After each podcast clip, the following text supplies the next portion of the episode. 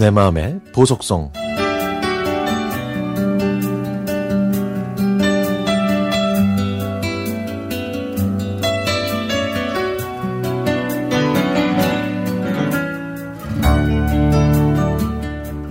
엄마는 병원에 가시는 걸 무서워하시지만 저는 좋아합니다. 왜냐고요? 병원에 가면 아픈 걸 빨리 치료해 주니까요. 엄마는 작년에 편도선 수술을 하셨는데 그 후유증으로 고생을 많이 하셨습니다. 그런데 이번에는 엄마 자궁에 이상이 생겨서 정밀 검사를 받았더니 담당 의사가 암 전 단계 같으니까 자궁 적출 수술을 하자고 하더라고요. 하지만 코로나 때문에 엄마가 입원을 하고 계셔도 보호자가 간호를 할 수가 없었습니다. 정해진 시간에 보호자 한 사람만 잠깐 면회할 수 있는데 그마저도 코로나 검사가 음성으로 나와야만 면회가 가능했습니다. 수술 당일 오전 10시에 수술이 잡혀 있는 엄마는 2시간 전인 아침 8시에 저에게 전화를 하시더니 앞에 수술할 사람이 5명이나 있어서 오후에 수술을 할지 모르니까 미리 오지 말고 전화를 하면은 오라고 하셨습니다.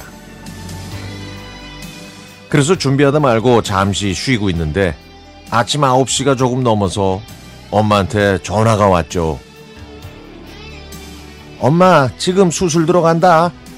하시고는 전화를 바로 끊으셨습니다. 저는 옷을 대충 입고 병원으로 달려갔지만 수술실 앞 전광판에는 다행히 아직 대기 중이라고 떠 있었죠. 저는 데스크에 있는 간호사한테 부탁해서 대기하고 있던 엄마를 잠시 볼 수 있었습니다. 저를 보신 엄마는 안도의 한숨을 쉬셨고 그리고 수술실로 들어가셨습니다.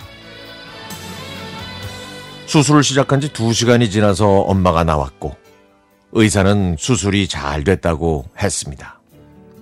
하지만 그날은 면회가 안 돼서 저는 집으로 돌아올 수밖에 없었는데 마취에서 깨어나신 엄마는 저한테 전화해서 아프다는 말씀만 하셨죠.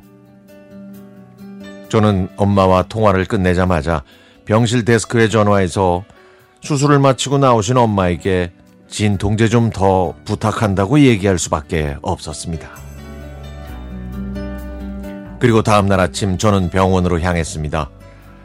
엄마와 저는 병실 복도에서 이런저런 얘기를 하다가 엄마와 같은 입원실에 계신 다른 환자들 얘기를 하게 됐는데요. 그분들은 대부분 암 환자였습니다. 그리고 엄마가 퇴원하시는 날 같은 병실에 있었던 분들이 엄마에게 이런 말씀을 하셨다고 하네요. 우린 늦었으니 건강 잘 챙기시고 행복하게 살라고요. 저는 그 말을 듣고 울컥했습니다. 엄마는 내년 1월에 또 팔 수술을 앞두고 계십니다. 자식 셋을 키우시느라 악착같이 살아온 엄마는 그동안 소홀히 하셨던 건강에 문제가 생겨 매년 수술만 하시네요. 내년 1월 수술 때는 제가 옆에서 간호할 수 있으면 좋겠습니다.